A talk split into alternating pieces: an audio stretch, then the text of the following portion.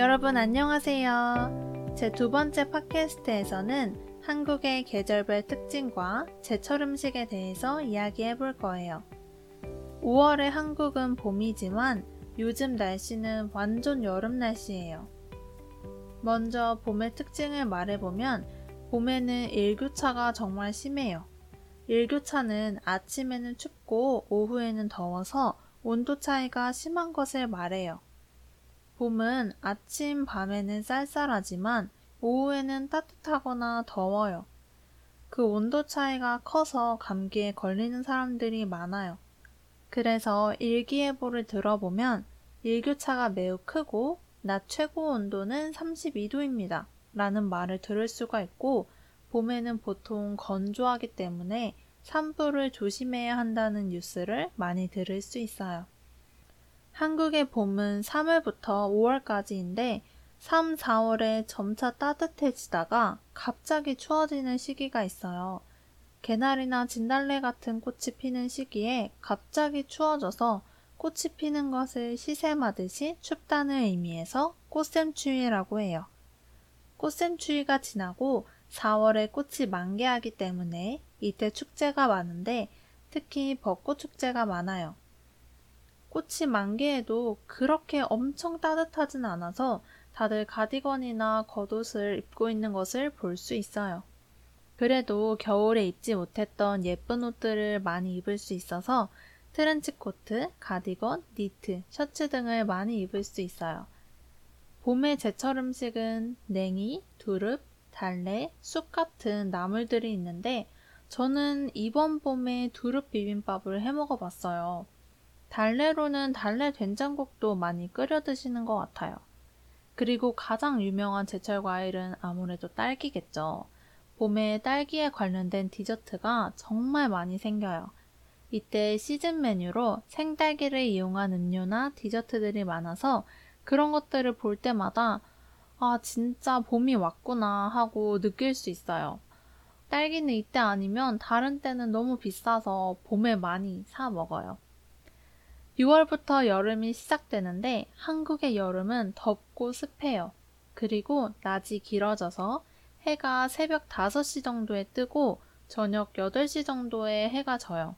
그리고 비가 자주 내리고 정말 습한데 이렇게 비가 자주 오는 기간을 장마라고 해요. 장마 때는 비가 자주 내리고 흐리고 습하기 때문에 대부분의 사람들이 기분이 안 좋은데 이걸 불쾌지수라고 해요. 온도도 높고 습도도 높아서 피부가 끈적거려서 정말 기분이 안 좋아요. 여름에는 반팔이나 민소매, 반바지를 자주 입고 대중교통이나 회사에서 에어컨을 강하게 틀어서 추울 때도 있어서 얇은 겉옷을 가지고 다니는 사람들도 있어요. 그리고 햇빛이 정말 강하기 때문에 양산을 들고 다니는 사람들도 있어요. 저도 예전에는 안 들고 다녔는데 햇빛이 너무 강하니까 피부가 아프더라고요. 그래서 여름에 정말 더우면 양산을 들고 다닐 때도 있어요. 그리고 한여름에는 밤에도 정말 더운데 그것을 열대야라고 해요. 열대야일 때는 진짜 잠을 못 잘 정도로 더워서 에어컨을 약하게 틀고 자는 사람들도 있어요. 여름에는 방학이나 휴가가 있고 야외 활동이 늘어나다 보니까 여름을 배경으로 한 드라마도 많이 있어요. 그리고 날씨가 좋을 때도 많아서 밖에서 많이 놀다 보니까 재미있는 추억이 많이 생기기도 해요. 그리고 여름에는 공포 영화도 많이 개봉해요. 공포 영화를 보면 오싹해지면서 서늘한 느낌이 들어서 그런 것 같아요. 그리고 여름에는 계곡이나 바다, 수영장을 많이 가요. 혹시 한국에 있는 워터파크를 가보셨나요? 그 수영장 안에 정말 큰 슬라이드나 파도풀도 있어서 재밌게 놀 수 있어요. 그리고 안에 음식점도 있어서 하루 종일 놀 수 있어요.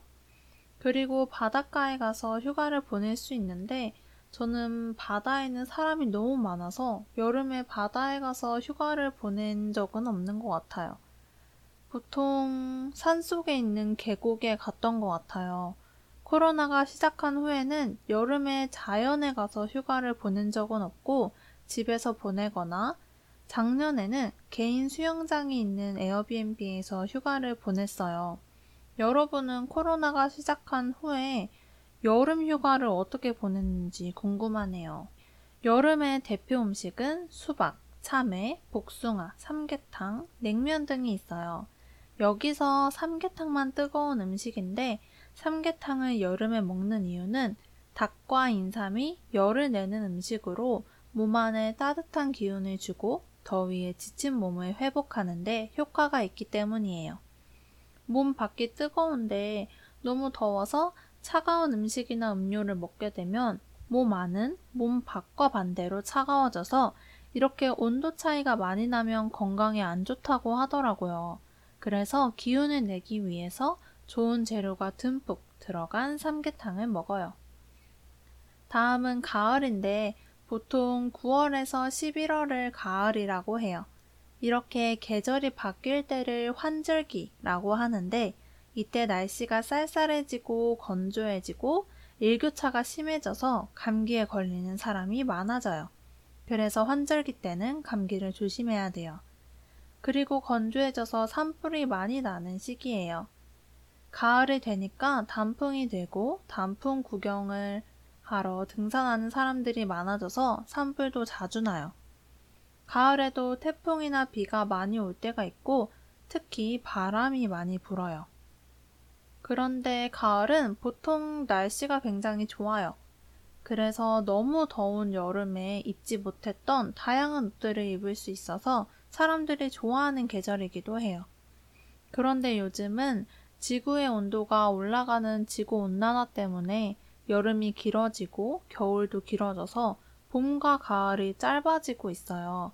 그래서 봄과 가을이 거의 사라졌다고 이야기하는 사람들이 많고 저도 그렇게 느끼고 있어요.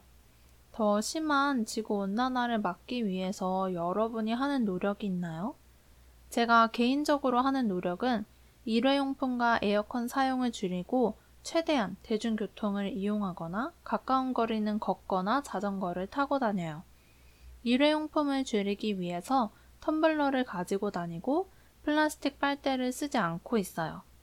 그리고 배달 음식은 플라스틱과 비닐이 정말 많이 나오기 때문에 최대한 집에서 해 먹으려고 노력하고 있어요. 그리고 사실 저는 더위를 많이 안 타서 에어컨을 잘 안 틀긴 해요. 그래도 열대야여도 최대한 에어컨을 안 틀고 선풍기로 버티려고 하고 여름이 되어도 참을 수 없이 덥기 전까지는 에어컨을 잘 안 틀어요. 여러분이 환경을 보존하기 위해 하는 노력이 있다면 댓글로 남겨주면 좋을 것 같아요.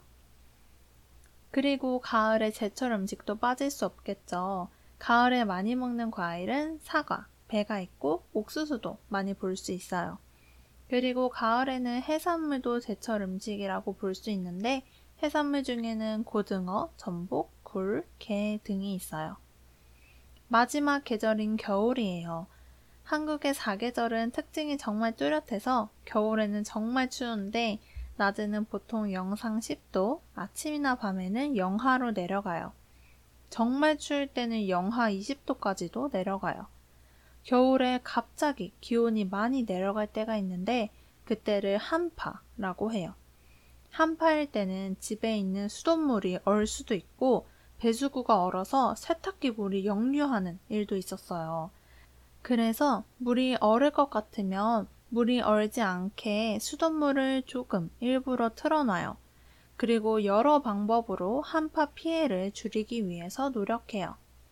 또 겨울의 특징은 낮이 짧고 밤이 길어서 보통 해가 아침 7, 8시 정도에 뜨고 오후 5시 정도면 깜깜해져요.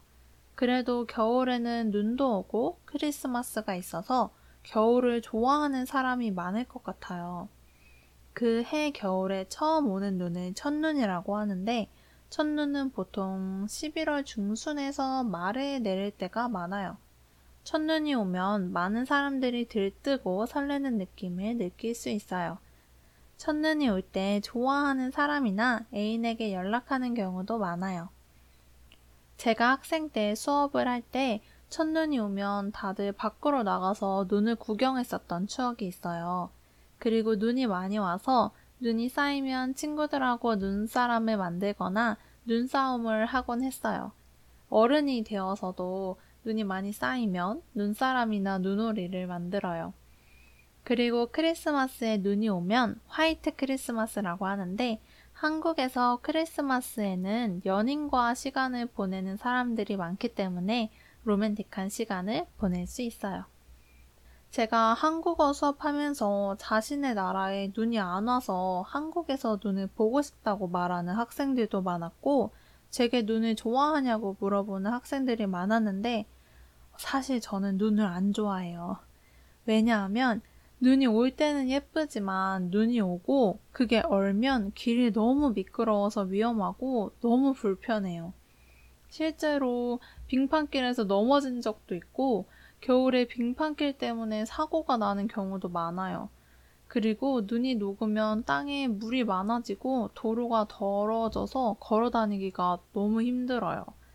그리고 눈이 오면 차도 많이 막혀서 약속 시간에 늦을 때도 많고 차 사고가 나기 쉬워져서 별로 안 좋아하긴 해요. 많은 양의 눈이 한꺼번에 오는 것을 폭설이라고 하는데 폭설이 계속해서 내리면 교통체증이 심해지고 정전 같은 피해가 있을 수 있기 때문에 눈을 치우는 제설 작업을 해야 돼요. 자신의 집 앞에 눈이 쌓이면 눈을 치워야 해서 겨울에 집 앞에 눈을 치우는 분들을 자주 볼 수 있어요. 겨울은 정말 춥기 때문에 보통 안에 따뜻한 옷을 여러 벌 입고 패딩을 입는 사람들이 많아요. 그리고 실외와 실내 온도 차이가 많이 나서 감기에 걸리는 사람이 많아요. 겨울에는 굴, 가리비, 광어, 무 등이 제철 음식인데 겨울하면 대표적으로 떠오르는 음식들은 간식 종류가 많은 것 같아요. 예를 들면 붕어빵, 호빵, 군고구마가 있고 과일로는 귤이 있어요. 그래서 겨울에 따뜻한 침대 안에서 귤을 까먹는 사람들을 많이 볼 수 있을 거예요. 그리고 겨울에 길거리에 붕어빵이나 호떡을 파는 트럭들을 볼 수 있어요. 여러분이 한국에 여행을 가게 된다면 이런 것들을 먹어보는 것을 추천드려요. 오늘 팟캐스트는 어떠셨나요? 팟캐스트에서 듣고 싶은 주제가 있다면 댓글로 남겨주세요. 그리고 여러분 나라의 계절의 특징과 제철 음식에 대해서 댓글로 남겨주시면 정말 좋을 것 같아요. 그럼 또 다음에 봐요.